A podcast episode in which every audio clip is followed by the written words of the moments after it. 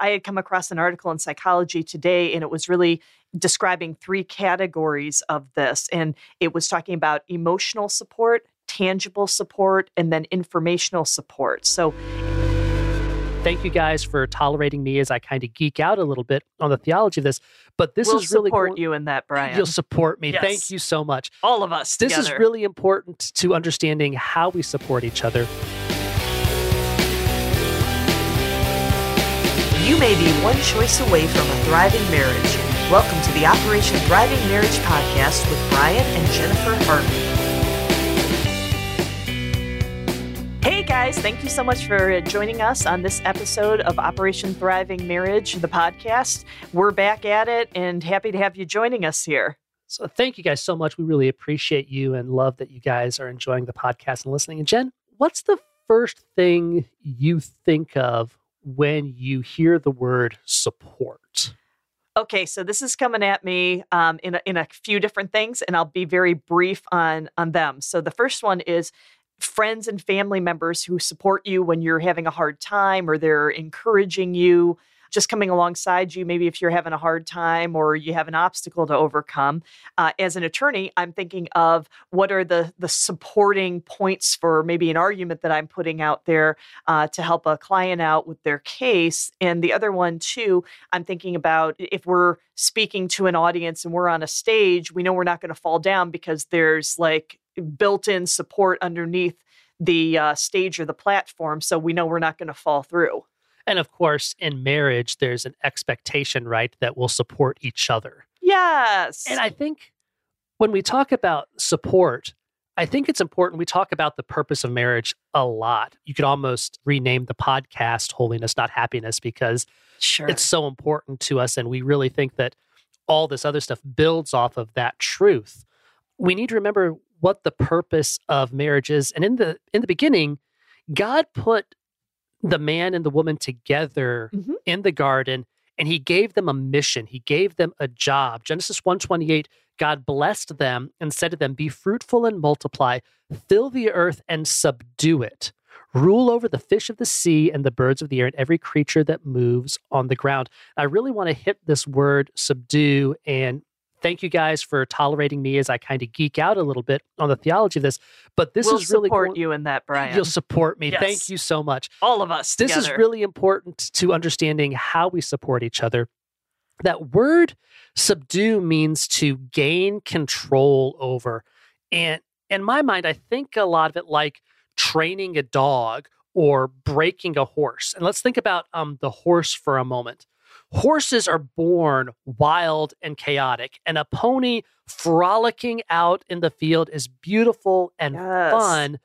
But the truth is, if a horse has not been subdued, it becomes dangerous. Those things Mhm. are huge, those hooves are deadly. And if someone doesn't subdue that horse, then it can't fulfill the greater purpose that it has. Now, once subdued, a horse can be ridden, hitched to a wagon or another machine. We love there's an island between the peninsulas of Michigan called Mackinac Island. If you haven't been there, you've got to go check it out. Um, when I think of horses, though, I think of Mackinac Island because there's no motorized vehicles on the island. Everything is either bicycles or we see horses everywhere because the horses have been subdued and now are able to make that island run and function. It's taking the wildness and chaos and giving order to it so that it can do work. Well, when God created the earth, it starts out at the beginning, the earth was formless and void. It was chaos. It was That's true. unstructured. It was wild. And then God brought order out of chaos. And this is this, what he then told us as humans to do. The world by nature is wild and chaotic. And we know, so for all of the physics geeks out there, um, Newton's laws of thermodynamics, everything in the universe is on a course from from order to chaos. Something needs to bring order out of the chaos. We're here to do that on the earth. And that's what God has brought us to. So, what does that have to do with holiness? Holiness is fulfilling that purpose that God's given us. Holiness is why the articles in the temple were holy was because they were fulfilling the purpose of God. And we humans should be fulfilling our purpose as well. So when I think of support, I think of What are you thinking of? I think of holding or carrying something. I Okay. think of things like support beams on the house, holding the roof. To me, then support and relationship is helping to overcome or solve a problem. It's doing practical things or providing practical insight to help someone accomplish their goals. But that's not really the only way to support in a relationship. And sometimes it's not even the best way to support in a relationship.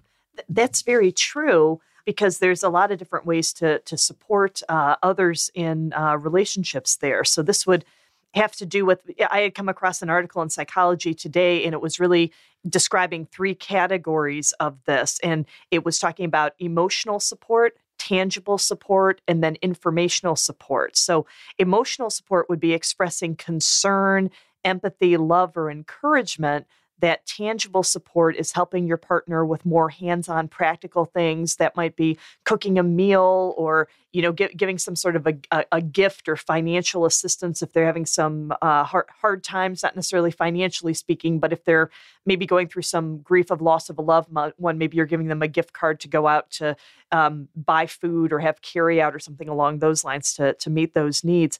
Um, also that informational support uh, which is the third one is sharing information uh, helpful facts or advice. But there can be a lot of problems coming into that in marriage when one spouse is providing the wrong kind of support uh, for what the other spouse is needing or wanting or expecting at the time that that happens. And I'm really good at that, right? Because I'm really good at giving informational support when you don't want it. Well, you know that that happens sometimes, but we're we're working our way through that.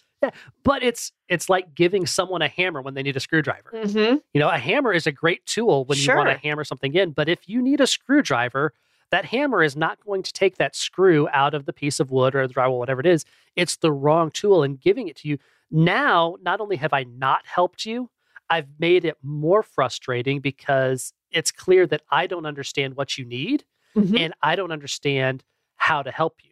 So you're frustrated at the task that you're not able to accomplish, and even more frustrated now because the support, I'm Right. air quotes here that you can't see, It's useless, it's useless. or at least from that kind of perspective.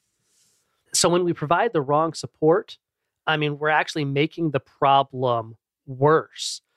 Sweetheart, how can we deal with these situations where one spouse is providing the wrong support? How do we resolve this? I think both uh, spouses in that situation need to to take the responsibility for it. Um, certainly, the spouse that's providing support needs to learn how to tell what what kind of support is needed in that moment.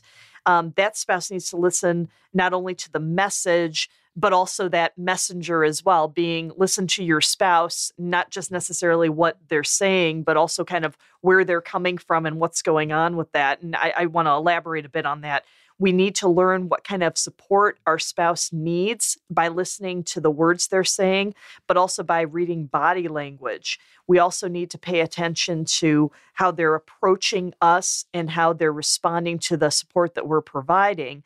Uh, but it, it's not just again on that that spouse who's giving the support it has to be on the spouse who's receiving the support they need to take responsibility for their communication as well and I think a good way to do this is just by starting the conversation with language that communicates the kind of support you're looking for. So if you need emotional support, say something like, Can you listen to me? Can you hear me out on this?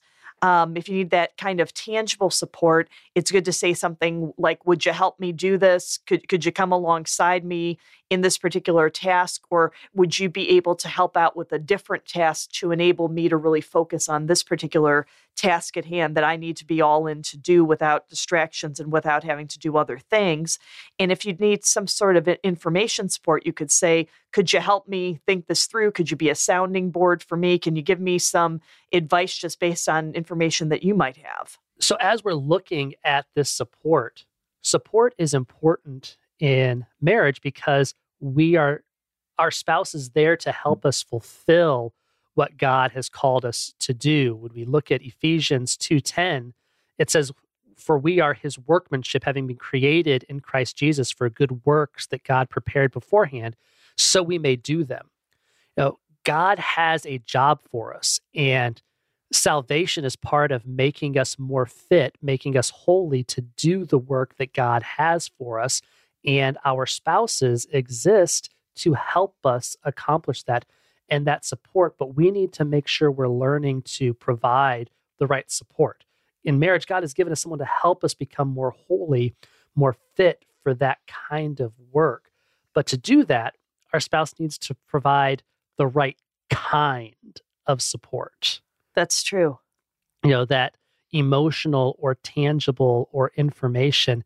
And I'm going to talk to the guys for a minute because we've kind of been conditioned and socialized to focus on the tangible or informational. And we haven't really been socialized or conditioned to provide that emotional support. And a lot of what we hear from couples that are in crisis or struggling, a lot of times it is from a wife that's saying she doesn't feel heard.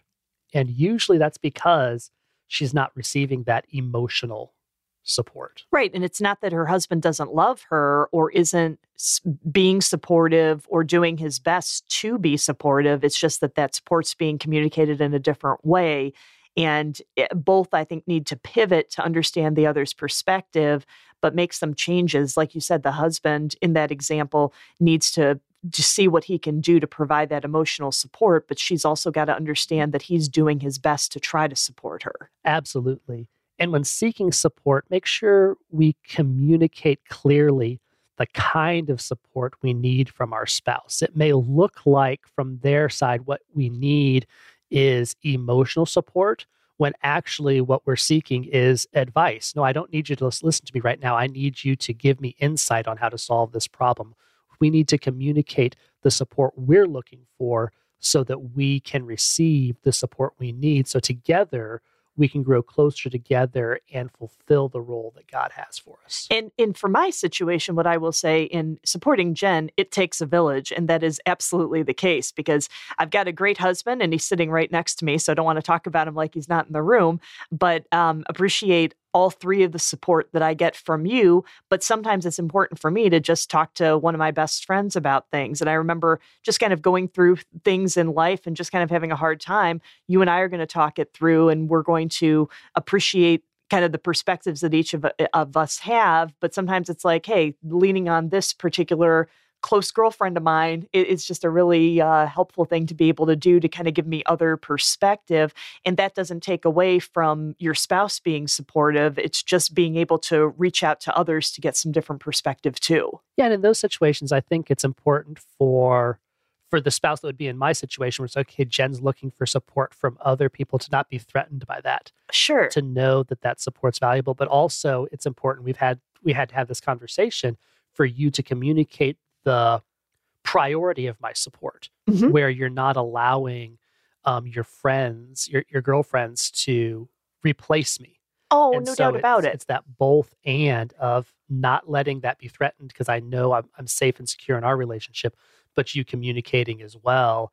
You're not being replaced just because someone else has insights that you don't have that's valuable. Oh, no doubt. And I'd also say that, you know, don't be leaning on somebody who's um, uh, opposite gender of yours because that could lead to some problems. But again, the the guys having really good guy friends, the girls having really good girlfriends. It's just it's a good thing to to be able to have that uh, extra support too. Remember the the purpose of marriage is to make us better. Mm-hmm. The purpose of marriage is to help us fulfill what God placed us to do, and to do that, we need to be able to make sure we're su- we're matching the support we're giving to the support that's needed. Thank you guys so much for listening to this episode, and don't forget to rate and subscribe. Jen and I started Operation Thriving Marriage to help couples and churches take marriages from merely surviving to thriving. We've got our book, we've got a blog, and resources for our coaching ministry, and you can bring us out for an Operation Thriving Marriage experience. For more information, go to operationthrivingmarriage.com. That's operationthrivingmarriage.com.